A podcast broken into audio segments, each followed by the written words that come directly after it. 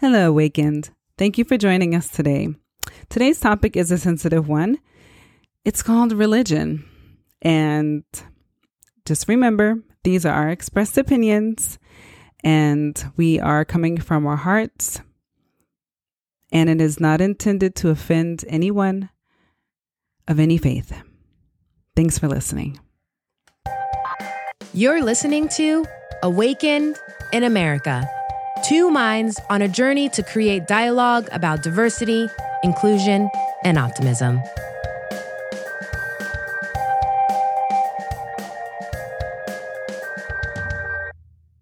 And today we are discussing a real life example, something we were just having a sidebar discussion about. And Z, I just wanted to get some feedback from you on a sermon you were listening to today that resonated? Yeah. So, um, you know, with this whole COVID, I'm still trying to uh, stay in tune with church and trying to, you know, um, start my week off right. So I decided to listen to an online sermon um, of a French church. And I've listened before, and it's a predominantly white church. Um, I'm not going to say where it's located, but it's a predominantly white church. And I have attended a predominantly white church in the past, um, actually in Arizona. And um, I really liked the church. It was non denominational, people were friendly. Um, they would confuse the very few Black people that were in the church, but you know, that's okay. that's um, yeah. Uh, but, you know, but people were, um, you could tell that they were good natured and, you know, they were they were trying to be good Christians. So, um, you know, we took it we took it for that. And anyway, so the sermon that I listened to today was similar. I noticed when the pastor was talking about keys, the pastor was talking about keys and how Jesus can give us um, access to that which we desire, um, or that which we've set our hearts on, or uh, what have you, um, because the words of the Bible are power. And when we speak certain words, um, it can bring certain things to life. And, you know, some people may interpret this as like kind of like the karma thing or kind of speaking manifestations into your life. Mm-hmm. It's a similar principle. And honestly, I was listening and I was engaged and I On was board. learning mm-hmm. Mm-hmm. up until a point where the pastor went to mention something about access. I can't remember exactly how he said it, but it immediately made me think about a missed opportunity. Now, for those who, you know, aren't in church, this may not seem very relevant. Perhaps it isn't. But it speaks again to the to the general undertone of what America is lacking. It's the it's the empathy towards one another that we're lacking. And I ended up having a chat with a person that was related to uh, that was a coordinator of the ministry as a sidebar that was going on simultaneously with the live YouTube session uh, sermon. And my feedback, because they asked, Oh, do you have any feedback? My feedback was it was a missed opportunity that when the pastor discussed about um, those who don't have access or what have you, to have brought in other cultures. A real life relevant topic happening yes. right now. Yes. And make it inclusive. Right. Exactly. And um, and then, you know, there was some back and forth on the chat, and it kind of led to, you know, uh the white fragility. Yeah. and talked what, about. right. And in our sidebar, as soon as you said, you know, I I put in this comment, this chat, and then I think it might have gotten escalated. And then the immediate response was basically defensive.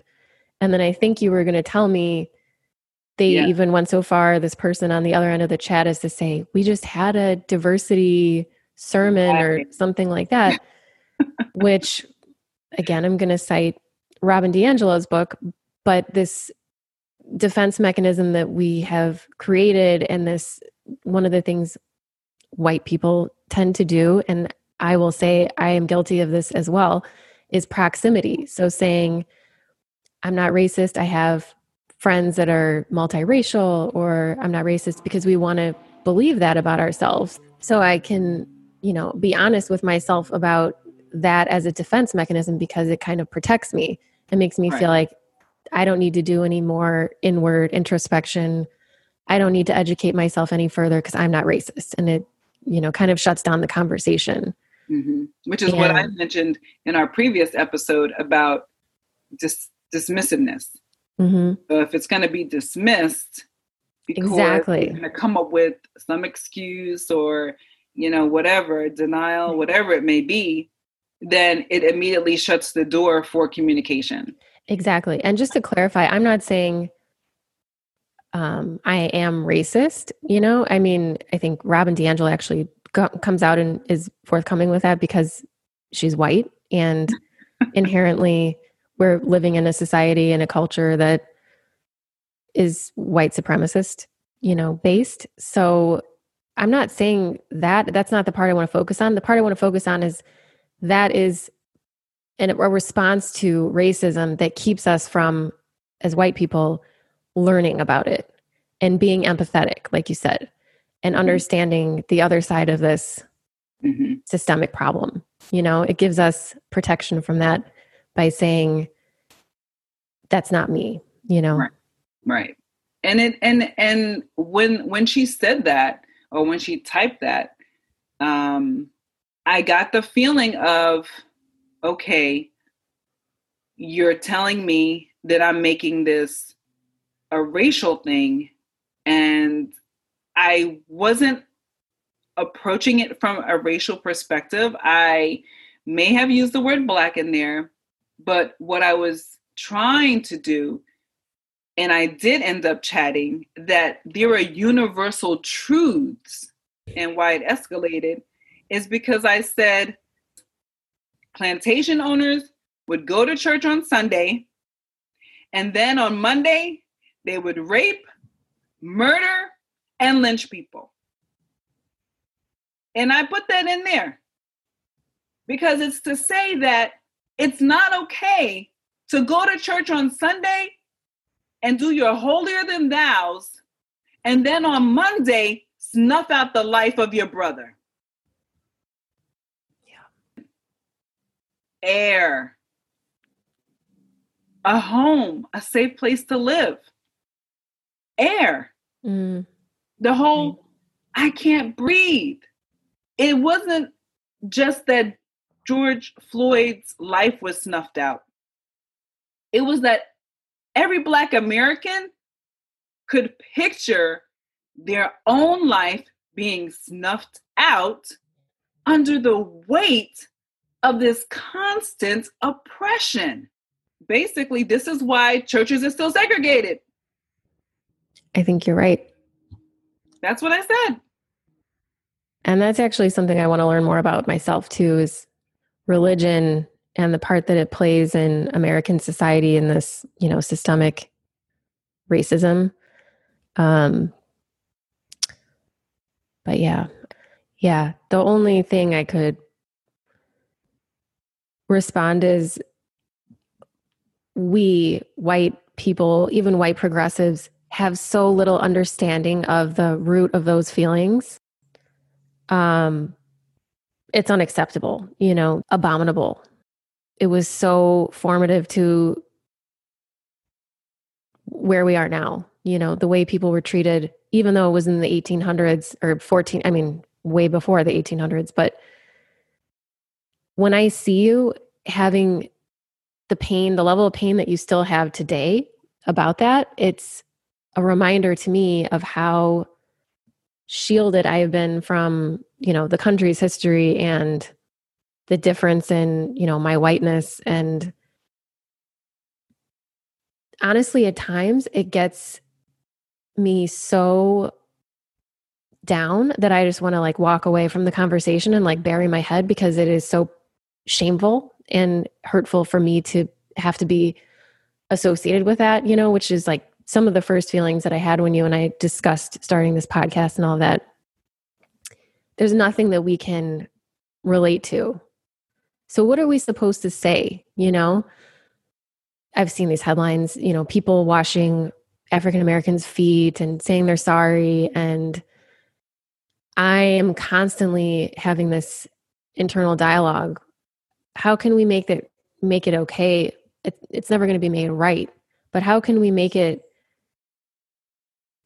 so that my friend, you understand, you know, my empathy for the situation? How can I show you that? You mm-hmm. know, I know it's not going to happen overnight, and it comes with a lot of hard work and I'm I'm willing to do the work. I just don't know how to show you how sorry I am and you know how badly I really want things to be better. Well, I think I think that you know unfortunately it's not going to happen, but you know if if we could get more people like you to kind of come to the consensus and just the acknowledgement. It's just, I think the hardest part is there is a huge economic divide. And no amount of Black sports players or artists or producers or actors and actresses or musicians, no amount of Blacks that you give money in that way will ever repay all that was lost back then. All that was lost. Um, but if we could just have some laws, even that acknowledge that there was injustice and that something needs to be done, like with the statues, yes, it's time for those statues to come down. Right. Just like the Confederate flags. Or like the schools named after Robert E. Lee that finally just changed, thank God. Yes. It's like we're just, why is our country not crying out for these things to be done? It's not just for us. It's it's so that there can be an awakening mm. amongst everyone to say, let's yeah. honor all the immigrants. Let's honor all the people who have come to this country and helped make America great. Right. And I think the answer to that is because it comes with um, accountability and acknowledging the dark history and and now you will why. no longer be able to profit from it just mm-hmm. because in admitting it then you have to admit that you've profited from it yes and that you are continuing to profit from it mm-hmm. and that's why i think robin DiAngelo specifically says she profits from being white and that's the way that our society is, you know, kind of built. So as long as she's partaking in that, you can say that, you know. I don't know how you stop that because we're born a certain color, you know. Um but yeah, I think to end it on, you know, like an optimistic note cuz I know I think what you're saying is changing, you know, the statues and the things like that. Those are positive changes. We don't have to take it down to this like negative place. Just acknowledge everybody, you know, make it inclusive. And I think having this podcast is a step towards being inclusive within our own families and friend circles and being able to have conversations like the ones you and I are having and giving people some ideas of things to talk about with their friends and family. Because I've actually realized among my own family that we don't really discuss a lot of racial racially charged issues. You know of course we see a headline there's a, a story social and you know racial injustice something that everybody's seeing and we talk about how sad it is but only since we've started this podcast have i been able to kind of articulate my thoughts and feelings more specifically about the topic. And the response has been so encouraging you know? I mean just a quick shout out to my dad. I think i told you he was so excited about the podcast and specifically tying it back to Obama saying he's the one that's going to be able to make things better for this, you know, COVID, George Floyd, Trump period that we're in. He's the one that's going to be able to make things better. Even though he can't get reelected, you know, again, that's what it's going to take. Someone, you know, he's the only guy for the job, basically. So I hope that he's right. And I'm excited to hear yes, my dad speaking like that. And I'm excited to have those conversations with him because it brings us closer yeah. to our own family to have those discussions because it's something that probably, you know, I, if we weren't doing this podcast, I might not have had an opportunity to have that sort of open dialogue with him, you know? Yeah. And uh, I hope, you know, to end it on an optimistic note, like I was saying, I hope it inspires other people and white people like myself who don't know exactly what they can do to make a difference or how they can make things better start small. Just have a conversation with your family you know about your feelings on this. Because if you're like me you haven't really had a lot of reasons to have those discussions until now because we're the majority you know? And it's not our people per se that are being oppressed. So if you're going to church if you you know believe in um, god and and all of those things and you spend time going to church, like take it up a notch and talk about what's going on right now and how it's affecting humanity and, you know, the racial divide in this country and see kind of where it takes you. Yes. Yes, because we can all we can all in our small circles do better. Yep. Well, Awakened, that does it for us today. That was episode five, Religion. We hope that you learned something and will apply truth to every area of your life. Thanks for listening. Thank you for listening to Awakened in America. If you enjoyed today's podcast, be sure to subscribe and leave a review. You can also find us on Instagram at Awakened in America. That's awakened underscore in underscore America. And remember, be mindful, be grateful, and most of all, be you.